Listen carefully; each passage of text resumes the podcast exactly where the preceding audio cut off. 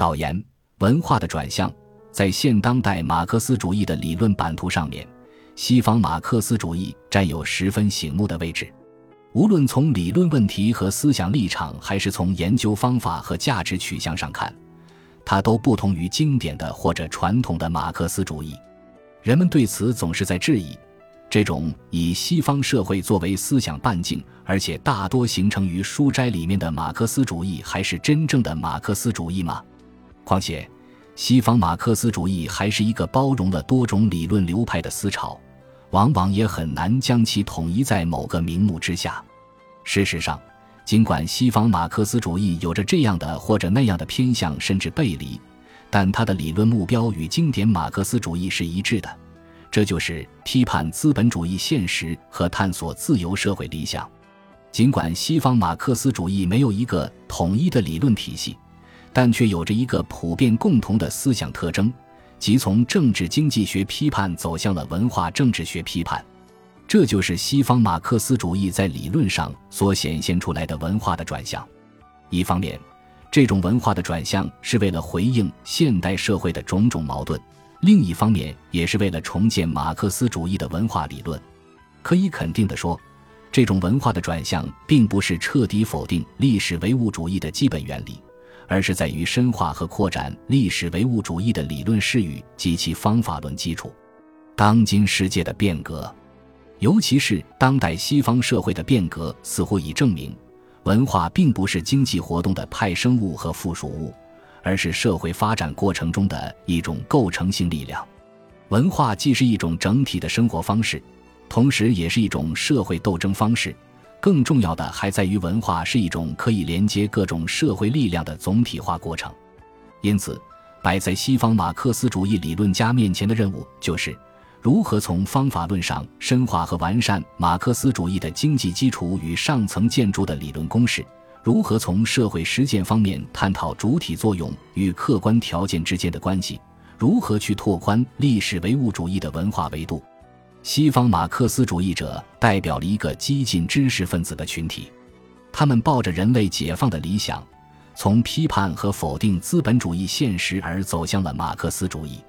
当他们从一种政治上的自觉而走向一种文化上的自觉，或者说从一种文化上的自觉而走向一种政治上的自觉的时候，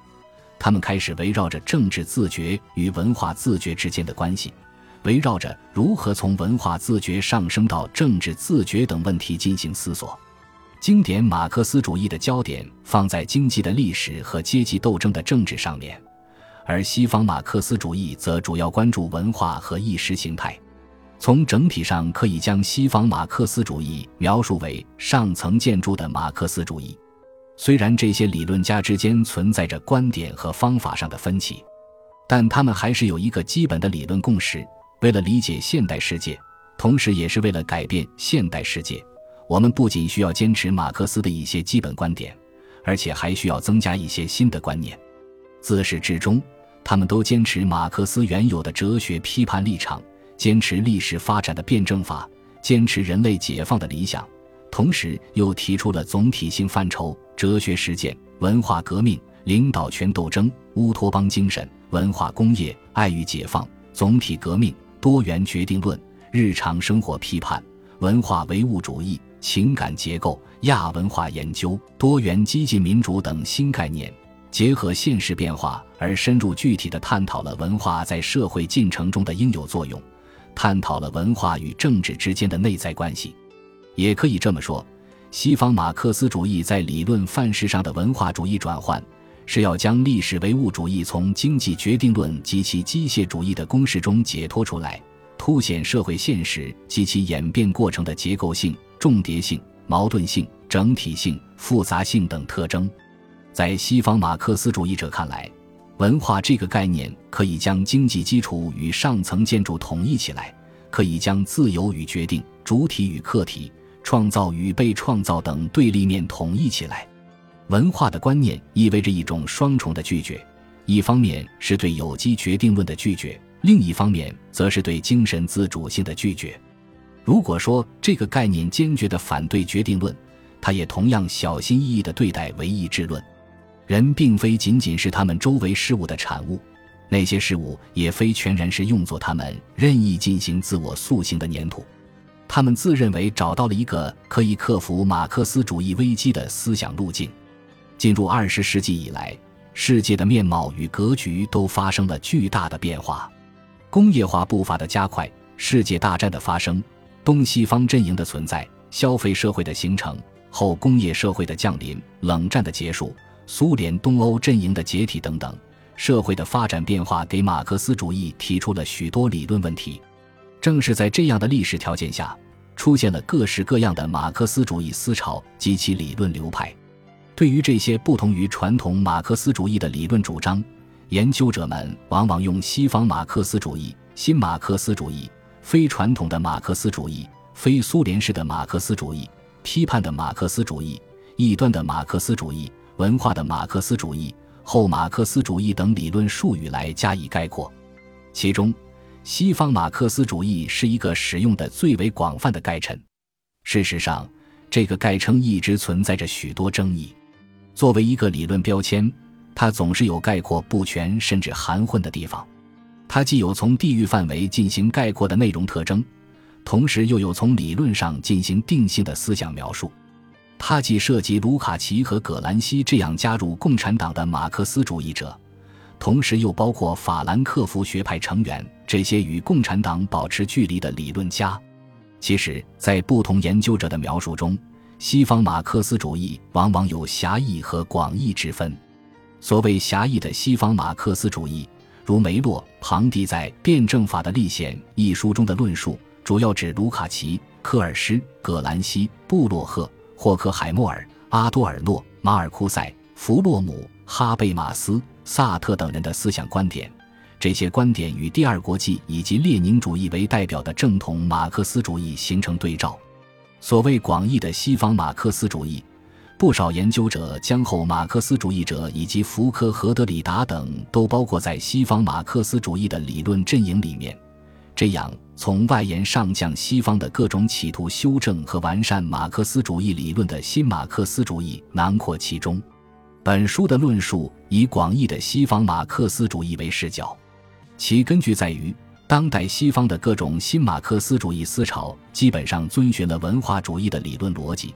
提出了取代经济主义的种种理论方法及其思想概念。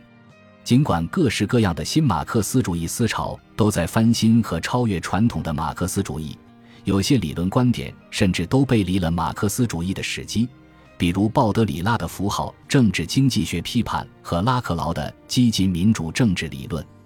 但可以肯定，这些思潮始终直面西方社会现实，并以推动社会变革作为理论宗旨。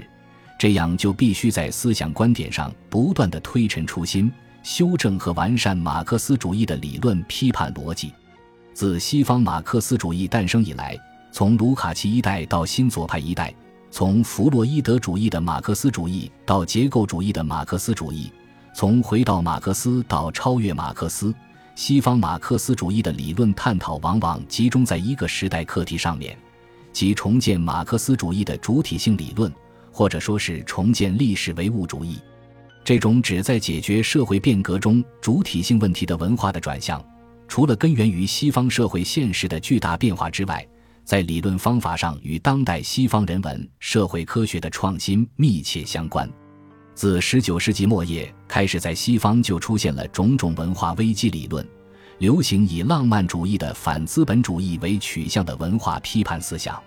在生命哲学、现象学、分析哲学、精神分析学、结构主义和后结构主义、后现代主义、文化研究等运动思潮中，都贯穿了一种文化主义的倾向，或者说文化的转向。无论是当代西方人文社会科学的思想大家，还是西方马克思主义的代表人物，他们往往把文化认知视为根本上全新的东西，似乎以前没有人点明过它的存在。西方马克思主义在力图回到马克思的过程中，积极吸收并且发挥了当代哲学的各种新方法。西方马克思主义之所以与传统的马克思主义有着很大的差异。其中一个重要的原因就在于，当代哲学方法论的变革为西方马克思主义的形成和演变注入了诸多崭新的思想元素。与传统马克思主义有很大的不同。西方马克思主义的理论探讨往往集中在文化问题上面，文化的辩证法代替了经济的辩证法，文化政治学批判取代了政治经济学批判。有些学者认为这是卢卡奇等理论家在西方工人运动失败之后的无奈选择。美国学者雅各布更是将这种文化主义逻辑称之为失败的辩证法，因为西方马克思主义者几乎不知道什么叫做革命的成功。然而，这种判断是有问题的。西方马克思主义的文化的转向，并不是逃避之举，也不是躲在书斋里面的幻想，而是在积极回应现当代西方社会的一个重要变化。这就是文化意识形态在社会斗争中起到的强力作用，这就是大众消费文化起到的操纵作用。在西方发达工业社会，不仅仅是物质生活条件有了改观。而且，文化上层建筑也有了深刻的变化。正是在这样的背景下，西方马克思主义者更加关注社会意识形态问题，更加倾向于思考社会大众的心理问题，更加强调研究文化实践与社会变化之间的复杂关系。文化批判、文化分析、文化研究几乎变成了西方马克思主义的理论主题词。由此而形成了一种文化主义的马克思主义的理论范式。这种文化主义的理论范式意图打破经济决定论对于马克思主义的图解，强调资本主义的瓦解并不是由单纯的经济规律决定的，因为其中还需要有人的主体意识的参与。西方马克思主义专注于文化问题的探讨，实质是要揭示历史发展中的人的因素，力图用文化主义来重新打造马克思主义哲学。使其成为一种以主体性为前提的革命理论，毋庸置疑，经典马克思主义更加重视经济分析和阶级分析，更多关注大尺度的和长时段的历史规律描述，比较疏于文化分析和文化研究，缺少小尺度的和微观化的日常生活批判。马克思为后人留下了深刻无比的《资本论》，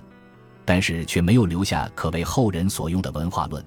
在马克思的文本中。我们可以看到一些比较广义的文化分析，比如在《德意志意识形态》和路易·波拿巴的《五月十八日》等著作中，马克思对意识形态的性质和文学作品的意义有过一些评论。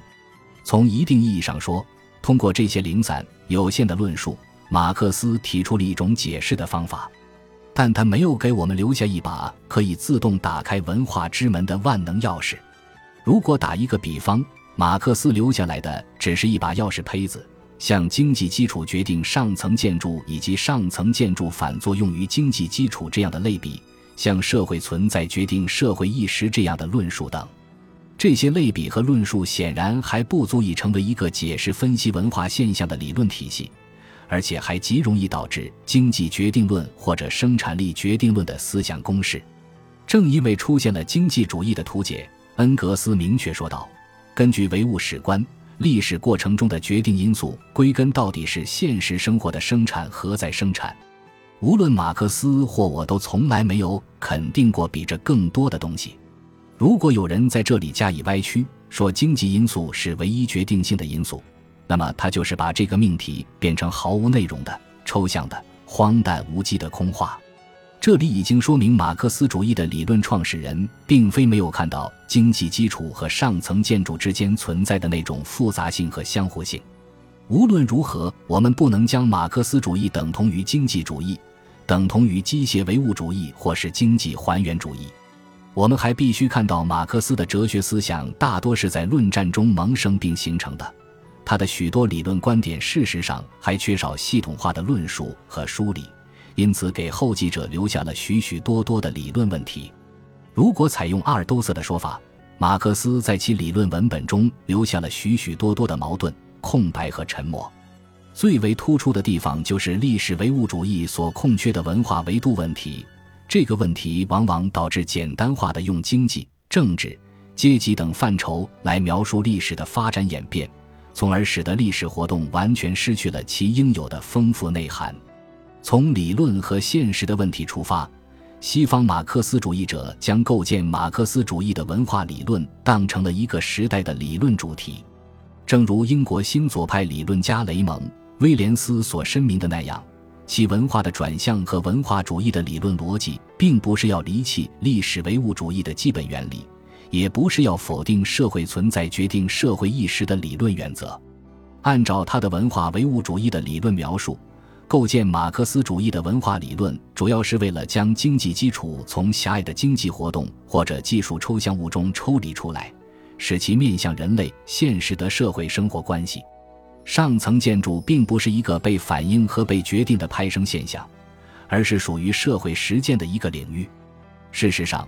文化上层建筑也是一种实在的物质生产形式。换言之，文化具有一种物质性的力量，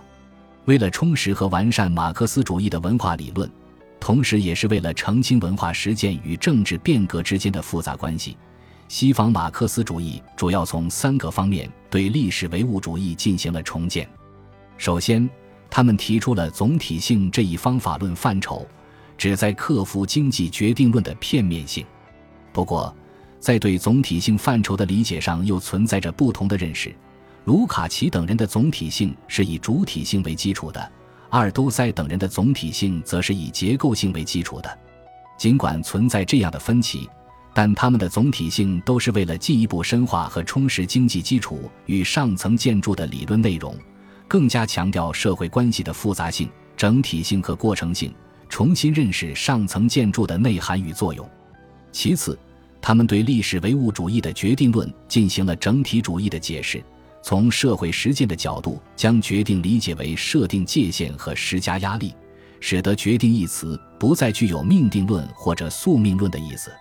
决定的过程不再是单一力量的作用过程，而是一个多种因素相互交织的复杂变化过程，是一个包含着人的意志和目的的实践活动。社会历史的发展过程不是由上帝预先安排好的，而是由人的实践活动来实现的。最后。他们将社会实践斗争的主战场转到了文化和日常生活领域，及经验意识层面上的主观活动。对于他们来说，文化研究或者文化批判既不是为了纯粹的美学，也不是为了纯粹的哲学，而是为了构建一种文化政治理论。因此，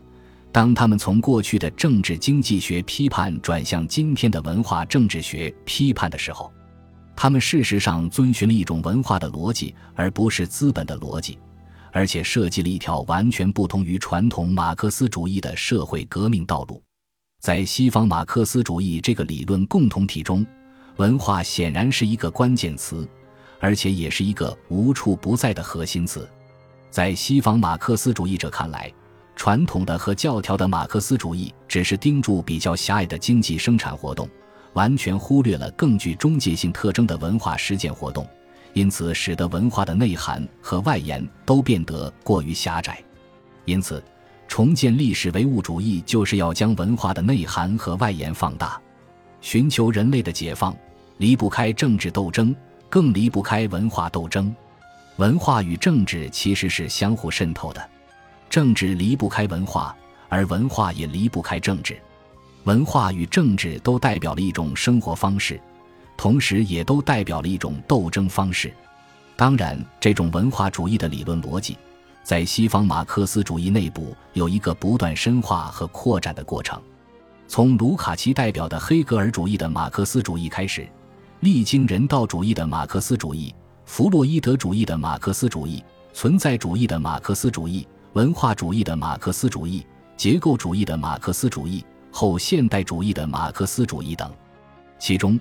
每一种重建历史唯物主义的尝试，都与当代西方社会的阶段性发展相对应。所以在章节安排上，本书大体按照一个历史过程，用文化的转向作为一个贯穿西方马克思主义的理论主题，以此探讨了自卢卡奇以来的西方马克思主义思潮在文化理论上的种种尝试。除导言之外。全书共分为六章，第一章为概论，主要讨论了西方马克思主义研究的路径问题以及西方马克思主义的基本特征，以文化唯物主义为依据概述了西方马克思主义的文化主义逻辑。第二章主要论述了卢卡奇、葛兰西、布洛赫三位早期西方马克思主义者的理论取向，特别突出了他们的奠基性作用。第三章主要探讨了法兰克福学派代表人物阿多尔诺、马尔库塞、弗洛姆在建构马克思主义文化批判理论方面的种种主张。第四章集中分析了萨特、列斐福尔、阿尔都塞在对马克思主义进行理论嫁接方面的基本观点。第五章论述了英国新左派在文化研究方面所取得的理论成果。第六章初步论述了后马克思主义的文化政治理论。从某种程度上讲，本书也可以看作是对作者许多年前发表的《人的主体性与人的解放》的深化。当然，书是永远读不完全的，本书所做的研究也是不完全的，其中所存在的问题，只有待以后想清楚了再来弥补和充实。西方马克思主义的研究显然是一个庞大的理论课题，本书仅仅是抓住了其中的一条线索。挂一漏万在所难免，只能指望读者给予指正和批评了。